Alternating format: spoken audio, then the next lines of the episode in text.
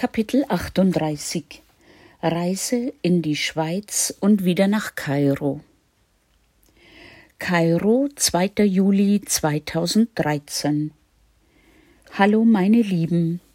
Zuallererst Tina, Dennis und auch ich sind wohlbehalten zurück aus Kairo. Hamdulillah. Nach meinem Stockholm-Intermezzo habe ich vom 2. bis 9. Mai Flo in Fribourg in der Schweiz besucht.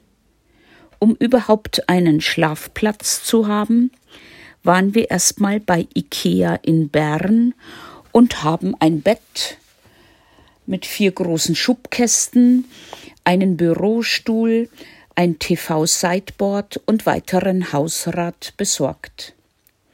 Er hat ja kein Auto, und so war er dankbar für Muttis Hilfe und vor allem für den Zusammenbau dieser ganzen Teile, während er in der Arbeit war. Trotzdem war aber noch genug Zeit, mir diese interessante Stadt mit ein paar ausgiebigen Spaziergängen zu erlaufen.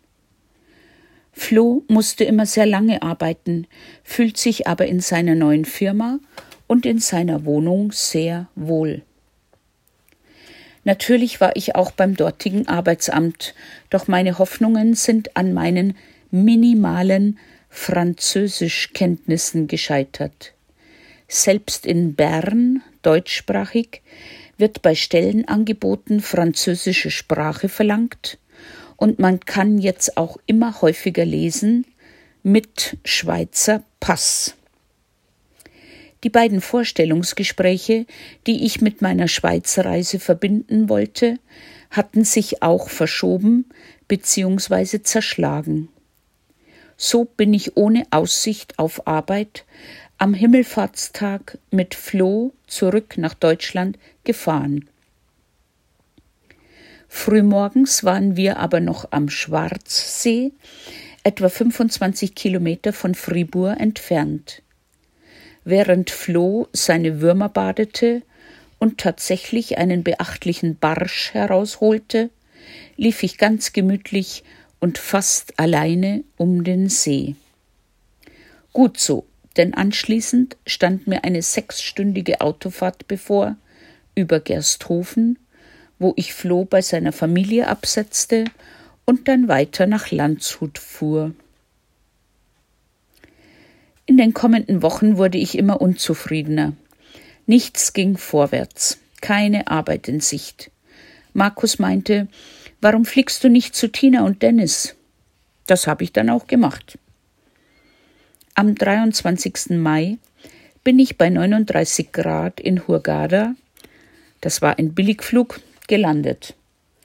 Ich habe dort eine Nacht in einem einfachen und sauberen Hotel verbracht und konnte sogar am nächsten Morgen noch im Meer schwimmen.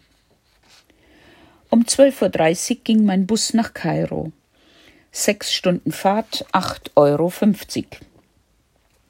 Pünktlich um 19 Uhr war ich da zum Babysitten, aber mein Schützling Dennis war schon eingeschlafen. Tina wollte zu einer Lehrerabschiedsfeier, denn dieses Jahr werden 30 Lehrkräfte die Schule verlassen. Gegen 21 Uhr habe ich Dennis geweckt, und als er mich gesehen hat, meinte er nur Bin ich froh, Oma, dass du wieder da bist, hat sich umgedreht und weitergeschlafen. Ob ihr es glaubt oder nicht, es hat mich doch ein Gefühl von Heimkommen beschlichen. Und einige Leute, wie zum Beispiel die Pförtner an der Schule, haben mich mit Handschlag begrüßt und gefragt, wo ich denn so lange gewesen sei. Am folgenden Dienstag habe ich unangemeldet meine Basteldamen überrascht. Es war nach fünf Monaten ein großes Hallo und Geschnatter. Es wurde Aprikosenmarmelade gekocht. Ich aber habe nur die Etiketten beschriftet, die jetzt vorwiegend in einer deutschen Bäckerei und in Hurghada verkauft wird. Der Verkauf an der Schule ist mit meinem Weggehen eingeschlafen. Die nächsten Tage waren angefüllt mit Frühstück und Pausenbrot machen, Wäsche waschen, Aufhängen, Abspülen, Kochen und zum puren Zeitvertreib Mützen häkeln. Ja, ich weiß, das bei fast 40 Grad in Kairo. Aber der nächste Winter im bayerischen Wald kommt bestimmt. Und nach zwei Stunden ist eine fertig. Man hat damit ein schnelles Erfolgserlebnis. Dass ich dann mit insgesamt 16 Stück im Koffer heimfliegen würde, hatte ich zu der Zeit noch nicht gewusst. Über Skype habe ich ja schon sorgenvoll Dennis wilden Haarwuchs beobachtet. Ich hatte mir als erste Amtshandlung Haare schneiden vorgenommen. Damit musste ich aber bis nach seinem Auftritt beim Musical Ronja Räubertochter warten. Die wilde Mähne wurde tupiert und mit Haarspray fixiert, und so hatte ein Rumpelwicht seinen Riesenspaß auf der Bühne, und die Oma und die Mama klatschten stolz. Am nächsten Tag schritt ich dann mit einer großen Bastelschere und meiner Rundbürste zur Tat. Heißt, erschwerte Bedingungen. Dennis taten die Haare aber so leid, dass er alle aufsammelte und in einem Tütchen mit hierher nach Hause brachte. Leider habe ich immer noch keine Arbeit. Auch hier in Kairo ist nichts Passendes zu finden. Man hat mir wieder angeboten, Nachhilfestunden zu geben, aber damit hatte ich ja keine guten Erfahrungen gemacht. Die Eltern meinen, man könne in einer Stunde Wunder vollbringen und wollen dafür fast nichts bezahlen. Und zum Leben ist das natürlich viel zu wenig. Tina kommt ganz gut hier zurecht. Sie hat ja noch um ein Jahr verlängert und wir sind jetzt auf der Suche nach einer neuen Wohnung ab September. Das ist auch wieder ein Abenteuer. Es gibt genügend freie Wohnungen, aber in einem sehr schlechten Zustand. Sie hat ja nur ein bestimmtes Budget zur Verfügung, aber auch spezielle Wünsche. Zwei Schlafzimmer, Balkon, Küche und Bad sollten benutzbar sein. Und es sollte maximal zehn Minuten fußläufig zur Schule sein. Fast täglich wurde uns der Strom ein oder zweimal für genau eine Stunde abgedreht, angeblich wegen Knappheit. Damit kam dann auch meine Internetwohnungssuche für Tinas nächstes Schuljahr hier in Kairo ins Stocken.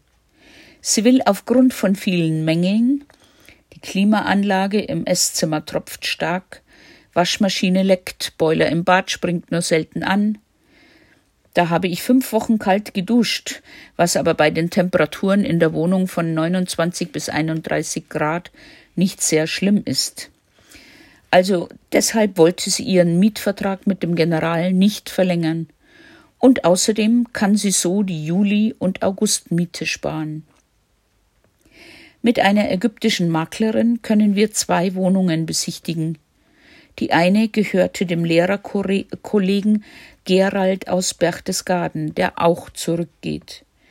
Da wir aber schon vor zwei Jahren diese Bleibe schrecklich fanden, war die Besichtigung schnell beendet.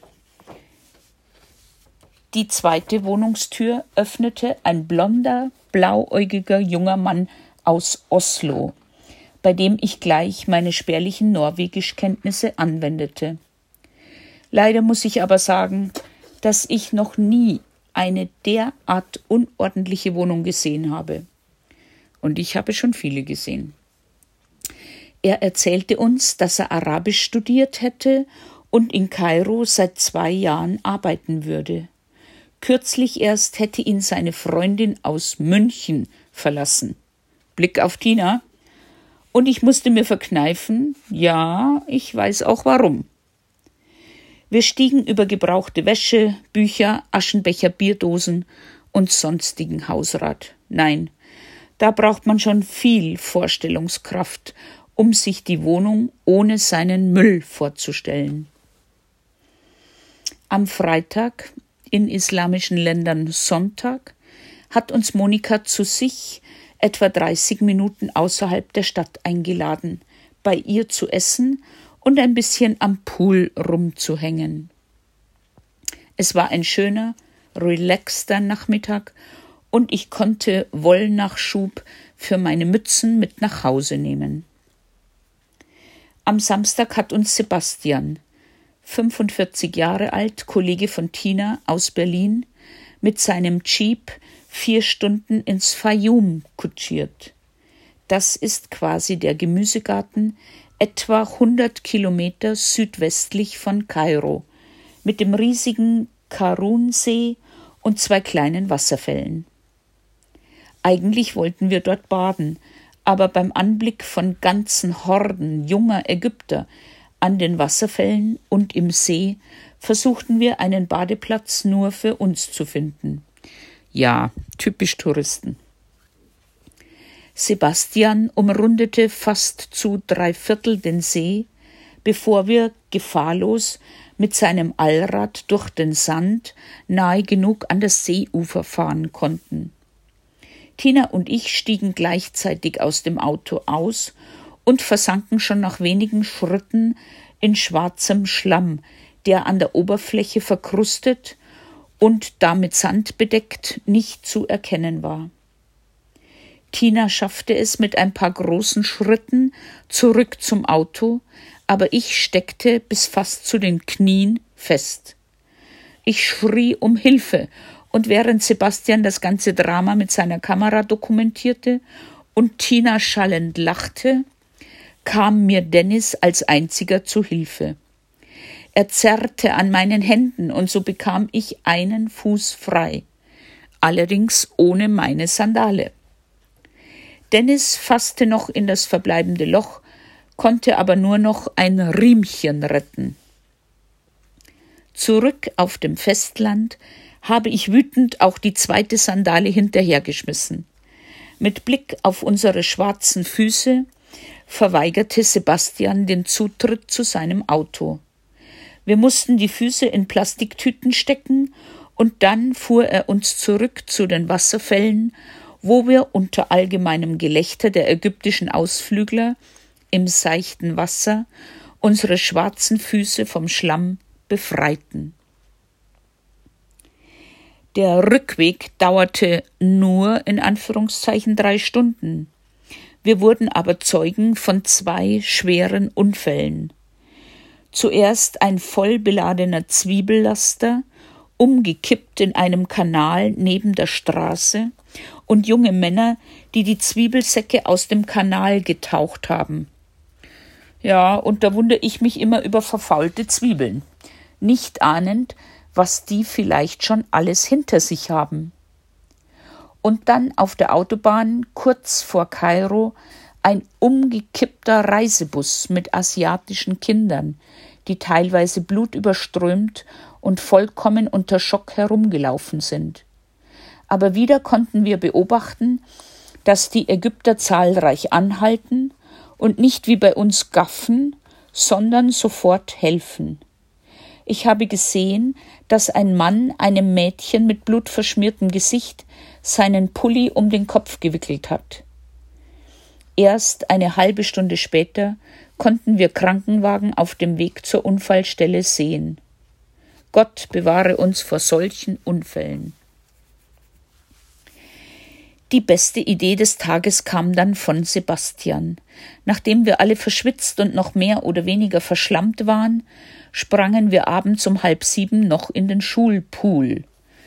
Natürlich hatten wir uns vorher abgeduscht und gingen dann anschließend noch gemeinsam zum Essen. Sebastian hielt vor unserer Wohnung und Dennis holte mir Pantoffel, damit ich in ein Restaurant gehen konnte. Mir fiel auf, dass Sebastian, vorsichtig ausgedrückt, sehr sparsam ist. Wie selbstverständlich bediente er sich vormittags auf der Fahrt an meiner Gemüsebox, Tina zahlte den Eintrittspreis zu den Wasserfällen und auch ein paar Wasserflaschen an einem Kiosk. Beim Abendessen hatte er seine Gabel mehr in meinem Salat als in seinen Nudeln, und seltsamerweise konnte er, als die Rechnung kam, sein Portemonnaie nicht finden. Nur zur Anmerkung, Sebastian ist als Gymnasiallehrer ADLK, ist Auslandsdienstlehrkraft und verdient mindestens das Doppelte von Tina und hat nur für sich alleine zu sorgen. Auch keine Frau und keine Kinder. Aber auch für das kommende Wochenende hatte Tina schon einen Trip nach Alexandria mit Sebastian verabredet. Ja, richtig geraten. Tina hat das Hotelzimmer gebucht und auch bezahlt. Freitagmorgen rief er an, dass sein Jeep kaputt sei, Wasserpumpe oder so. Er kam zu uns und wir fuhren mit dem Taxi, genau, bezahlt von Tina, zum Bahnhof. Wir schickten Sebastian zum Schalter, um die Tickets zu besorgen. Aber ja, genau, da standen so viele Leute. Mir war das zu blöd und ich sagte, los, wir fahren jetzt mit dem Minibus. Das sollte 30 Pfund, 3 Euro pro Nase kosten. Auf der hintersten Sitzreihe quetschten wir uns zu viert auf drei Sitzplätze und wurden drei Stunden durchgerüttelt. Gott sei Dank hatte ich Wolle dabei, und so hat eine weitere Mütze das Licht der Welt erblickt, während Sebastian auf seinen Knien Chemie-Schulaufgaben korrigierte. Da ich mitbekommen habe, dass die anderen ägyptischen Mit Mitfahrer nur 25 ägyptische Pfund bezahlen, sagte ich zu Tina, dass wir auch nur diesen Betrag bezahlen. Und wenn der Fahrer nicht darauf eingeht, wir auch noch darauf bestehen, nur drei Plätze zu bezahlen. Damit war Sebastian ganz und gar nicht einverstanden. Er wollte den vollen Betrag, also 120 Pfund bezahlen, unnötig zu erwähnen, dass es Tinas Geld war, weil er erst noch am Bankomaten Geld holen müsste. Da ist mir dann das erste Mal der Kragen geplatzt. Ich habe ihm vorgeworfen, dass ich nicht verstehe, warum er hier so großzügig mit Tinas Geld sei, wo er doch sonst so knauserig ist. Nachdem uns aber der Minibusfahrer außertourlich fast bis zu unserem Hotel gefahren hat, war ich mit dem höheren Preis einverstanden. Das Hotel war klein und sauber, wir hatten ein Appartement mit zwei Schlafzimmern, eines für Sebastian. Nachdem wir uns frisch gemacht hatten, so gegen 14 Uhr, liefen wir an der Strandpromenade entlang zur Bibliothek. Im Gegensatz zu meinem ersten Besuch in Alexandria im November war ich sehr vom Müll und Dreck am Strand und in der Stadt enttäuscht. Auch sind die Alexandriner noch konservativer als die Kairener. Tina zog alle Männerblicke auf sich, weil sie eine Hose trug, die nicht ganz ihre strammen Wadeln bedeckte. Geradezu lächerlich. Spät abends habe ich noch mit Sebastian ein Versöhnungsbier getrunken und Chips gegessen. Morgens um drei Uhr musste ich das mit einem furchtbaren Asthmaanfall büßen. Am Samstag kamen wir nur mühsam aus den Federn und nach dem Frühstück wollten wir nochmal durch die Stadt tigern. Zuerst wollte ich in die griechisch-orthodoxe Kirche, die direkt neben unserem Hotel war. Dort trafen wir eine junge Ägypterin namens Dina, die uns ansprach und sich anbot, uns noch weitere drei oder vier Kirchen im Laufschritt zu zeigen, unter anderem die älteste Kirche Ägyptens, wie sie sagte. Sie war sehr freundlich und wollte auch gar kein Geld für ihre Dienste. Um 13 Uhr erreichten wir an der Strandpromenade ein edles Fischrestaurant. Sebastian preschte voran und besetzte gleich einen Tisch und fläzte sich in einen Sessel. Ich war entsetzt und sagte zu ihm, dass die Deutschen im Ausland ob dieses Benehmens zu Recht sehr kritisiert werden, und schlug ihm vor, einmal ein Benimmseminar zu besuchen. Vielleicht bei mir? Ab da sprach er kein Wort mehr mit mir. Macht nix. Ratet mal, wer die teure Rechnung vorgestreckt hat. Gut. Nach dem Essen, das ausgezeichnet war, laufen wir zurück zum Hotel. Wir duschen, ziehen uns um, checken aus und dann ab zum Busparkplatz.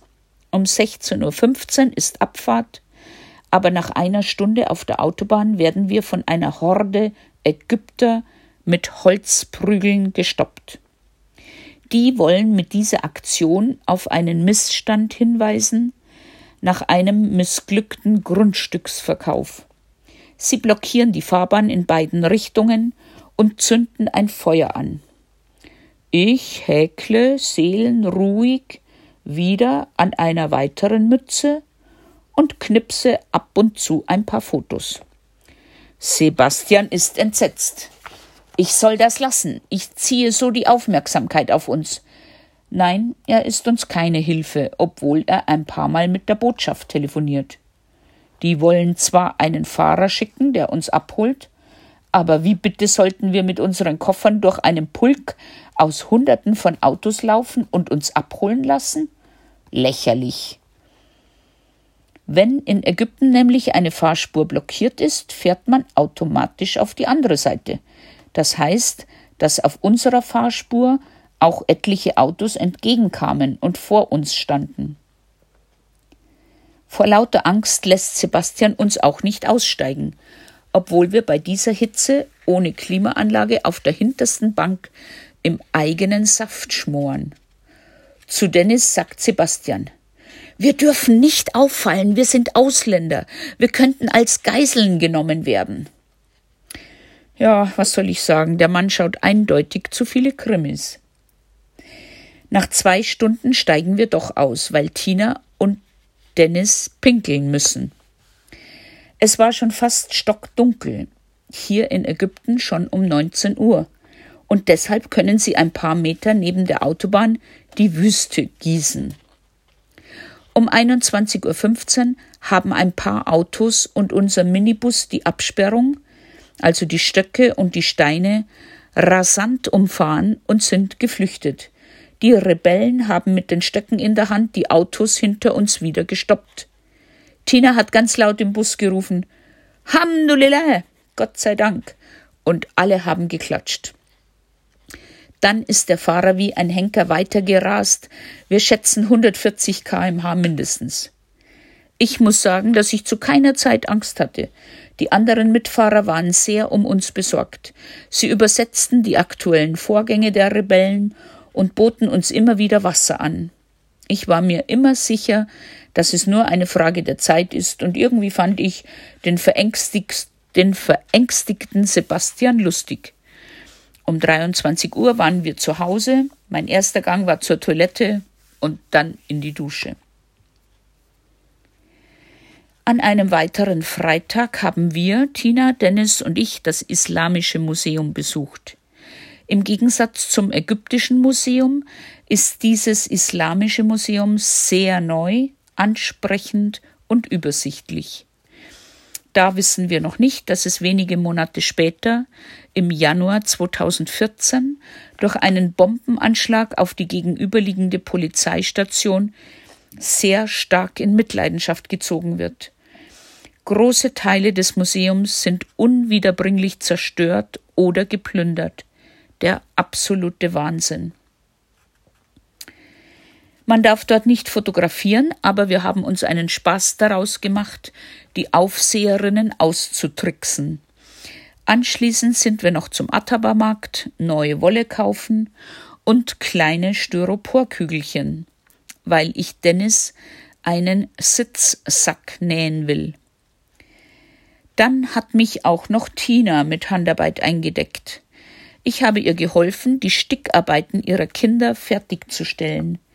Sie hatte nur noch eine Unterrichtsstunde und sie wollte, dass alle Schüler fertig sind mit ihren Werken und was zu Hause herzeigen können.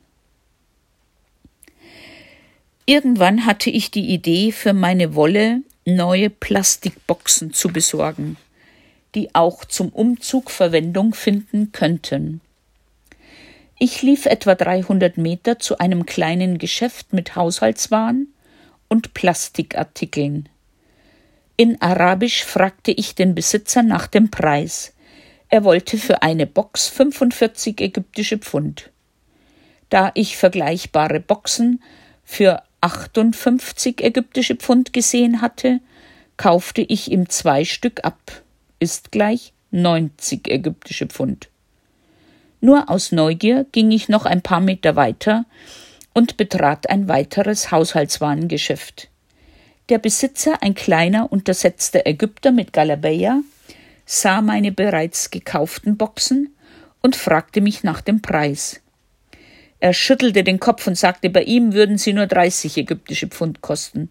Ich hätte also 30 ägyptische Pfund zu viel bezahlt bei diesem Alibaba. Ich machte eine Handbewegung. Egal, was soll's. Daraufhin hat er mich aber in Arabisch gedrängt, doch beim vorherigen Verkäufer zu reklamieren. Ich stapfte also mit meinen beiden Boxen wieder zurück und schimpfte auf Bayerisch den verdutzten Mann und forderte Talatin, ägyptische Pfund, also 30 ägyptische Pfund zurück. Zuerst holte nur er nur einen Zwanziger aus seiner Kasse, und als ich ihm klarmachte, dass ich die Boxen dann dalasse und das ganze Geld zurückhaben will, bekam ich nochmal zehn Pfund zurück. Zurück zum zweiten Laden. Der kleine runde Ägypter ist stolz auf mich und klopft mir anerkennend auf die Schulter und sagt Du, Ali Mama. Da haben alle in seinem Laden herzhaft gelacht, und ich habe ihm auch nochmal zwei Boxen abgekauft und dann noch zwei neue Kochtöpfe. Ja, so macht man Geschäfte. Um diese ganzen Sachen nicht schleppen zu müssen, gab er mir seinen Lehrling, vielleicht zwölf Jahre alt, mit, der brav hinter mir herlief und alles bis zu meiner Haustüre trug. Ich gab ihm zehn ägyptische Pfund Trinkgeld, schließlich hatte ich ja dreißig gespart. Ja, so macht Ägypten Spaß. Ein paar Tage später waren wir mit Monika wieder am Stoffmarkt. Tina hat Jeansstoffe mitgenommen, da sie sich maßgeschneiderte Hosen machen lässt. Ich fand einen sehr schönen, gestreiften Stoff für Dennis Sitzsack und natürlich noch ein paar andere günstige Stoffe für neue Projekte. Sogar Dennis fand etwas bei dieser riesigen Auswahl. Man kann nur schwer an sich halten. Wie immer beschließen wir diese Stofftour mit einem Imbiss aus frittiertem Fisch in einem Brötchen. Perfekt. Dennis isst das Brot, ich den Fisch. Am 19. Juni feierte Monsignore Schrödel sein 30-jähriges Priesterjubiläum mit einem Gottesdienst und anschließendem Umtrunk und Buffet auf der Dachterrasse des Klosters in Babeluk. Im Schulhof war eine Tanzveranstaltung der dortigen Mädchenschule und Dennis setzte sich mit seiner Freundin Rosa in die erste Reihe, direkt neben den Schuldirektor Herrn Ritter. Tina und ich hatten nur kurz Gelegenheit, mit Herrn Schrödel zu sprechen. Er lachte und sagte, er könne mir immer noch nicht mehr bezahlen als Pfarrhaushälterin. Tags darauf war ich mit Monika unterwegs zu dem sehr armen Kindergarten im Nildelta. Leider verzögerte sich die Anfahrt auf viereinhalb Stunden wegen kilometerlanger Schlangen aufgrund von Staus vor den Tankstellen. Wir konnten deshalb nur kurz die Räume des Kindergartens durchlaufen und bekamen eine Kostprobe der Kinder mit, die militärisch Verse aus dem Koran rezitierten. Ich erinnere mich, Herr Dr. Nagy wollte aber ausdrücklich einen religionsfreien Kindergarten. Ich mache wieder von allem Fotos und kurze Filme und musste bei dem Anblick eines fanatischen Jungen mit erhobener Faust spontan denken, ja, das sind die zukünftigen Terroristen. Monika war sehr erbost, als sie feststellte, dass alle Materialien und Spielzeuge, die sie bei ihrem letzten Besuch abgeliefert hatte, verschwunden waren. Nach einer entsprechenden Standpauke gingen wir zum Auto und holten drei Säcke mit neuem gesammeltem Material, unter anderem eine Plastikkinderkochstelle, Die Kindergartenvorsteherin nahm die Säcke und stopfte sie unbesehen in einen Metallschrank und schloss mit einem Vorhängeschloss ab. Von Monika weiß ich aber, dass die Kindergärtnerinnen monatlich gerade mal 90 Pfund, also derzeit 9 Euro, verdienen. Wen wundert da dieser Schwund? Trotz alledem hat Monika zum guten Schluss noch an jeden der neun Mitarbeiter ein Kuvert verteilt mit 100 Pfund, also 10 Euro, quasi ein 13. Monatsgehalt, zum bevorstehenden Ramadan. Zu Hause. Schön langsam lief die Zeit davon. Ich sollte alles, was wir nicht mehr brauchen, in Pappkartons von unseren Wasserflaschen, die übrigens jetzt mehr als doppelt so teuer sind wie noch vor zwei Jahren, verpacken. Der ursprüngliche Plan, alles über den Sommer in Sebastians Wohnung zu lagern, hatte sich ja nach unserem Alexandria-Ausflug erledigt. Ja, okay, ich bin schuld. Er sprach auch mit Tina nichts mehr, und so hat sie ihm eine Aufstellung der anteiligen Kosten unseres gemeinsamen Alexandria-Trips zukommen lassen.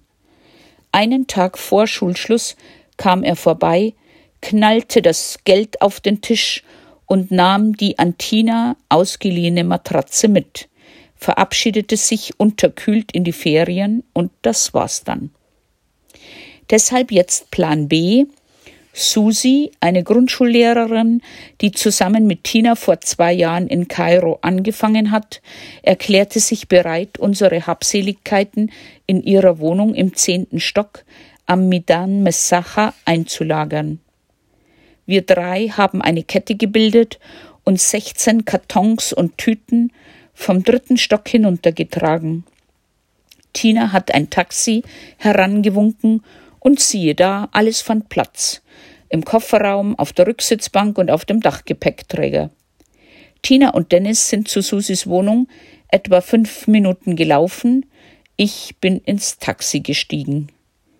Mein etwas tiefer ausgeschnittenes T-Shirt hat den Taxifahrer zu einem Heiratsantrag veranlasst.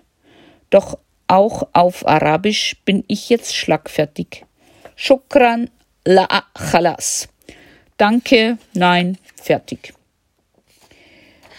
Einen Tag vor Schulschluss hatte ich die Eingebung, mich beim deutschen Kindergarten Edelweiß ganz in der Nähe unserer Wohnung vorzustellen.